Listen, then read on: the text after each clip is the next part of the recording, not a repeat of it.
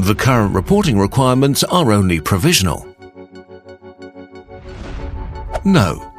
Up to when certificate trading begins in 2026, importers must report imported quantities quarterly, the CO2 emissions contained within, and CO2 taxes already paid in the country of manufacture.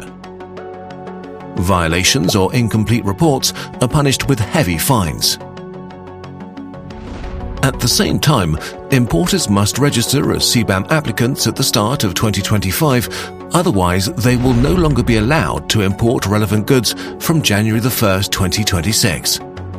Word of warning, the importance of this should not be underestimated. Only those considered economically reliable will receive approval.